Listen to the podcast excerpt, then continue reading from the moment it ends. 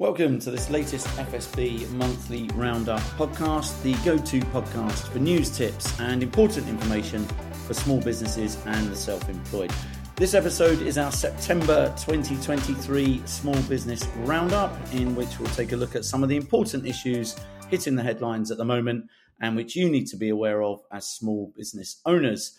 This month, we'll be diving into three topics that are particularly pertinent to small businesses right now. To begin, Yupina Ng, FSB's Media and Communications Lead on Innovation, is going to talk to us about what FSB would like to see the government do to encourage greater adoption of tech and innovation among small businesses and the impact that could have on the economy. Anna Slater, FSB's UK Deputy Head of Media and Communications, is then going to chat to us about FSB's wish list when it comes to government support for the tourism hospitality, and retail sectors in the lead up to Christmas. Uh, Matt Jaffa, FSB's Senior External Affairs Manager for London, is going to talk to talk us through the expansion of ULEZ, the ultra low emission zone, and why that will have an impact on businesses everywhere, not just in London. Thank you all for joining me. Yupina, we're going to start with you. Um, the first thing we're going to look at in this episode is the call from FSB for the government to unleash investment in tech adoption and innovation to help small businesses kickstart economic growth. What exactly is this about, and what do we mean by unleashing investment in tech adoption and innovation? Thanks for having me. Uh, when we talk about innovation, there seems to be a misconception that innovation always equates to invention and it's only about the tech industry. While developing new products is definitely one of them and part of the innovation landscape, it's it's not the only thing about innovation and we need to take a broader look to capture the economic potential behind meaning that value needs to be placed on firms to improve their products successfully using technology or modernizing their manufacturing uh, processes. Innovation doesn't have to take place in a lab or in a university. In fact, when we look back um, during COVID, plenty of small firms and high street businesses have innovated and used technology to modernize their operations. Think about the QR code menus adopted by your local restaurants uh, during the pandemic, or the small manufacturer that brought in a automatic bottling machine to bottle more drinks, for example. In our latest report on small business tech adoption and innovation, we talked to over um, a, a thousand of uh, small businesses across the country, and many of them told us they want to keep innovating and modernizing their business. And don't forget, a lot of these innovative and tech savvy small firms have lower margins and fewer re- resources than large than large corporates, but they're still very keen to bring in new ideas to drive our economic growth. But they need the support to take their ideas to the next level. And we need a new set of new policies to achieve that. So, after talking to a lot of small firms, we put forward a list of recommendations through our report uh, titled The Tech Tonic for government departments, regulators, public agencies and all of those with a stake uh, in tech adoption and innovation and how they can drive economic growth. Brilliant, thanks. And you mentioned the research there that underpins the report. What exactly were the findings of that research, Yupina, and what did we learn? So we talked to over a thousand of small firms across the UK, and seven in ten of them have introduced a new form of innovation in the last three years. This this includes the, uh, the development of entirely new products to the market or significantly improved existing or new products. And some of them, uh, they introduce innovation by making staff and customer experience better. Small firms with new and improved products says increased turnover or profit is the main driver for change and some of them say they want to change because they want to diversify their business. Those that have introduced new or enhanced staff or customers facing process are mostly motivated by the need to increase business resilience or just the need to automate.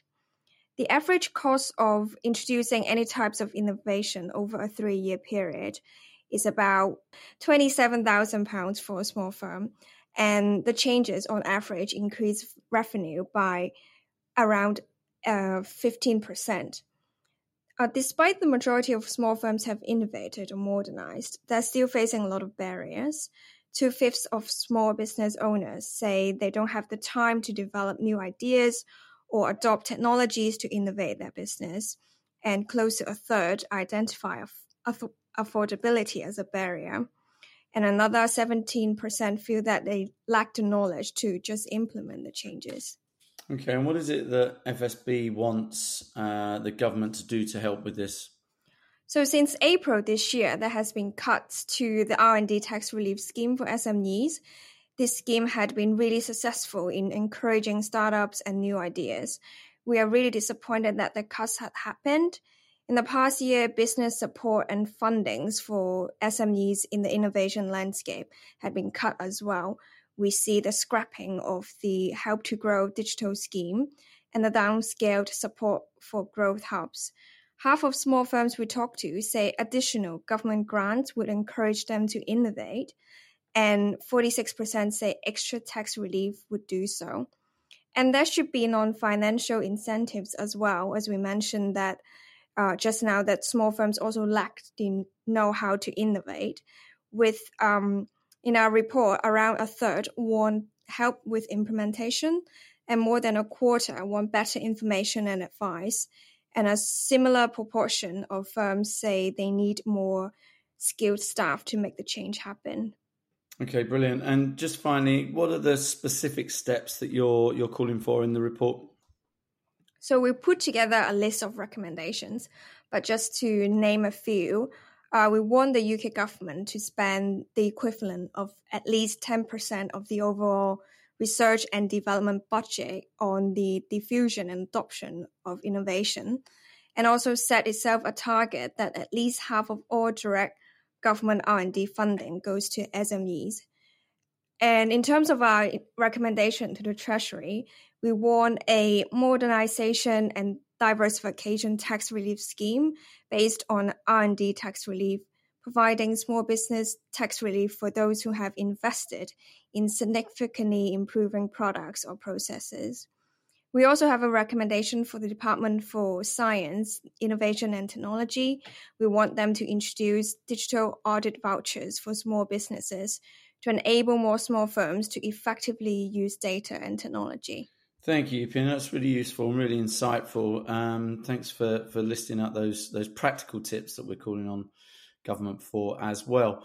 Um, our second topic in this month's roundup is FSB's tinsel list, a list of things FSB wants the government to do to support the tourism, hospitality, and retail sectors in the run up to the important Christmas season. Anna, you're here to chat us through that. Welcome back. It's good to have you with us again. Um, Hi, John. Good to have you. Good to have you, Anna. Um, I guess the first thing to cover off here is that it's early September and we're already talking about Christmas. What's the deal there? Yeah, I mean, I agree. You know, it does feel a bit strange to be talking about Christmas when most of us are still nursing our sunburn from the late sep- oh, early September heat wave that we had. Um, but that said, it is so important to recognise just how crucial the Christmas season actually is for the survival of so many of our small businesses. You know, they, they really rely on the holiday season. And the earlier we can voice our concerns, then the more time the government has to actually put these measures in place. Why why do they need specific help firms in these sectors? I mean, Christmas is a pretty busy time for them anyway. So why why they in need of this help right now? Sure. So I think we need to look back at the data from earlier this year, and and those figures that we've got are so compelling. Um, so if we delve into our latest small business index, for example, the latest findings offer a really striking snapshot of where consumer facing businesses actually stand in the middle of this cost of living crisis. So when we look at, the, at businesses in the retail sector, the confidence reading is alarmingly low. And, you know, we're, we're not talking small numbers here. We're talking a score of minus 38 points. And it isn't much better in the accommodation and food sectors either you know, they're, they're clocking in at minus 36 points. Now, just to put that into perspective for you, they're usually the sectors that are bustling with activity, especially as we head into certain sectors like Christmas.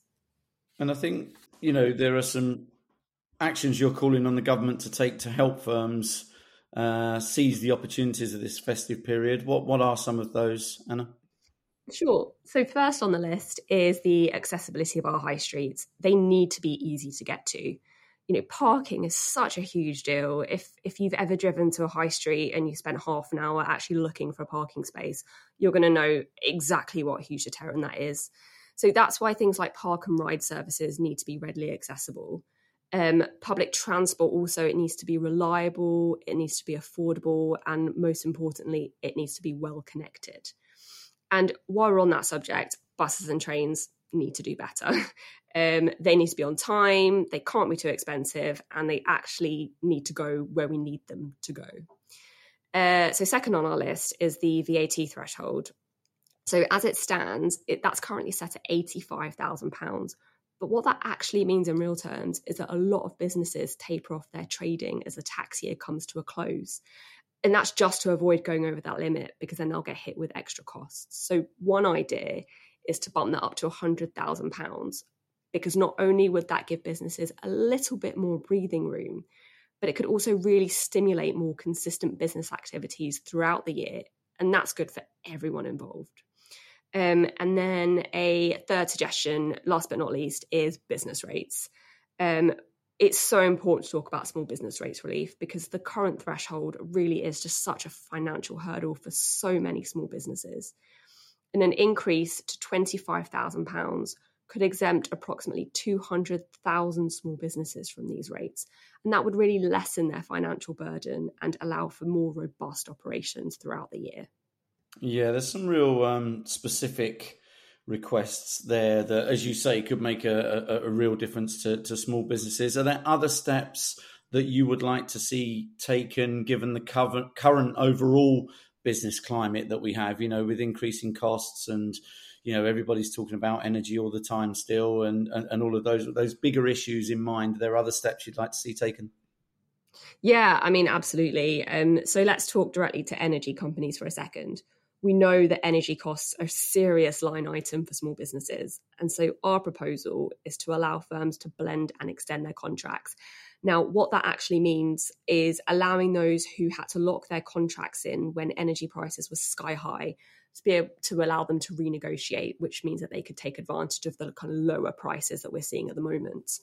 Um, and at the end of the day, you know, this benefits everyone because lower energy bills allows firms to keep their prices low for consumers, and then consumers will pass that on to other small businesses. So it's win-win for everyone.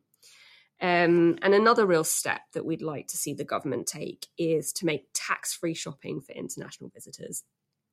Bringing that back, it's not just a nice perk for tourists that really is going to bring you know serious economic stimulation.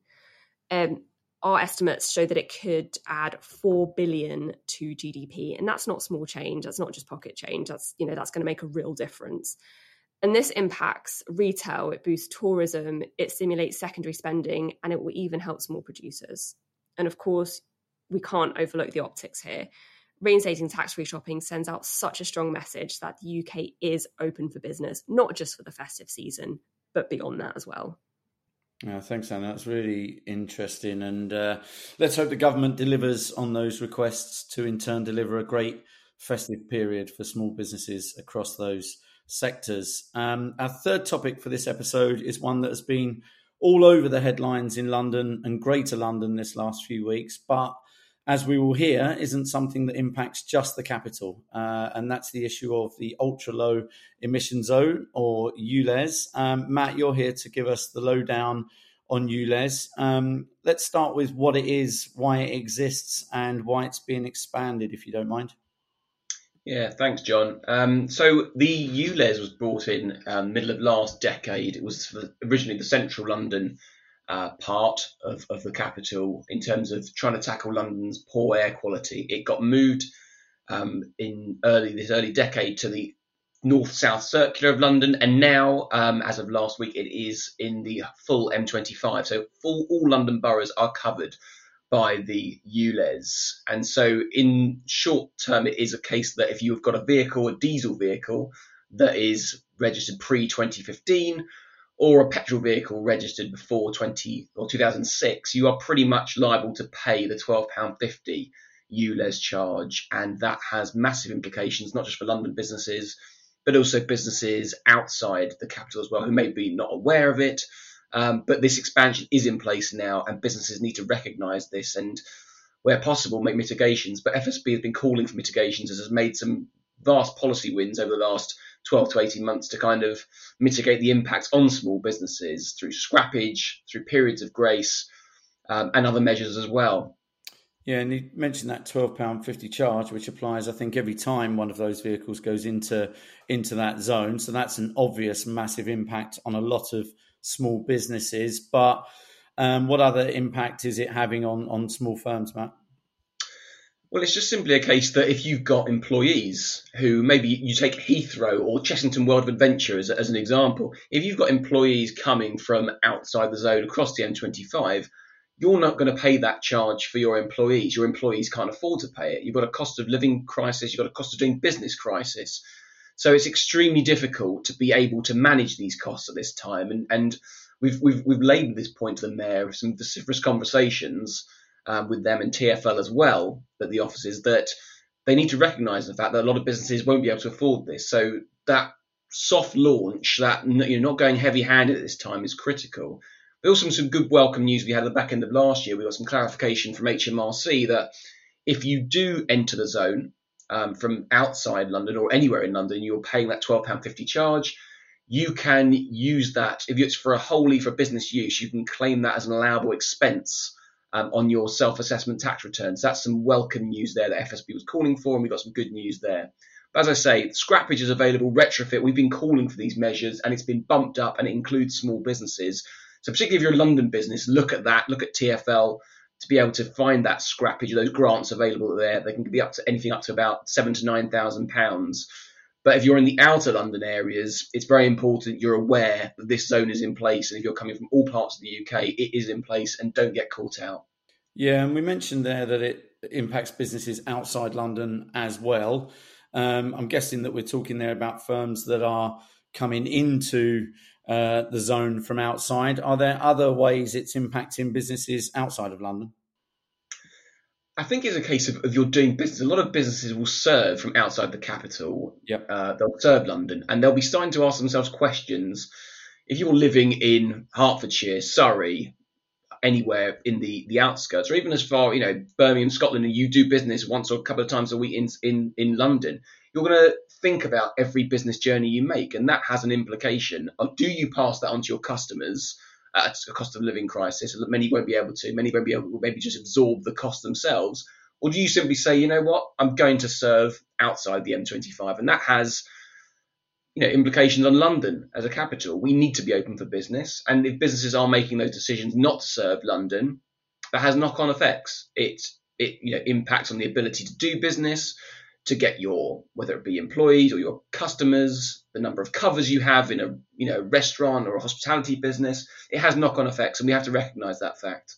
Just finally on this one, Matt, what, what else would you like to see from government? Um, you mentioned a, a couple of wins already there. What else would you like to see from them to, to help small businesses counter this this charge? Well, the scheme's in place, but you can't get scrappage or retrofit grants if you live outside the M25. And so, whilst it's welcome that the mayor has included, you know, London businesses to get the, the grants, it would be it would be nice if the government would provide funding as well for those outer London areas, like other parts of the country, that could also get um, some form of scrappage. We we don't want to see those businesses outside suffering uh, too much. But as I say, it's it's important that a lot of businesses coming from outside London won't know about this. There's there's still going to be an element of um, inertia, and that they won't know about the zone, they won't know about the charges. So a soft launch and not going heavy-handed should be the right approach in the first year. We'd like to have seen it delayed in terms of the charging element till September 2024. That's not happened, but giving letters, soft launches at this time, and making businesses aware that they would have been charged in the first instance, giving that period of grace, should be the, the way forward at this at this time. Yeah, thanks, Matt. Some food for thought there. That was great. Um, that brings us to the end of this monthly roundup, looking at the big issues um, affecting small businesses in the headlines right now. And I'd like to say thanks again to all our guests, Anna, Yupina, and Matt, for their contributions. Thank you, guys. Thank you also to our audience for listening to this episode. While I have your attention, I would just like to remind you that you can subscribe to the FSB podcast to receive regular updates and guidance on the big issues affecting small businesses. And do please also remember that you can find a whole host of additional webinars, podcasts, and other content at the FSB website at fsb.org.uk. Many thanks.